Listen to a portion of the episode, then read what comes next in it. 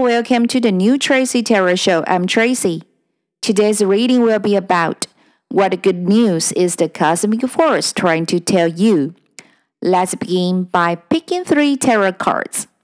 The cards are Ace of Swords, Page of Swords, and King of Pentacles. The good news is you'll propose innovative new ideas soon. Your supervisor or major customers will suddenly accept your proposal. However, there's no such thing as a free lunch. You deserved this success because you really have done a lot of work on marketing research, including competitor comparison.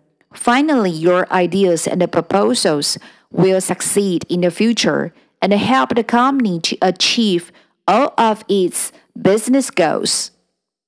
If you are a woman or someone who is full of feminine energy, this message is for the man who is very close to you. Hope you have enjoyed the reading today as much as I have enjoyed telling you about it. Do tune in next time to my podcast. Wishing you health, happiness, and wealth wherever you are in the world. See you next time. Goodbye.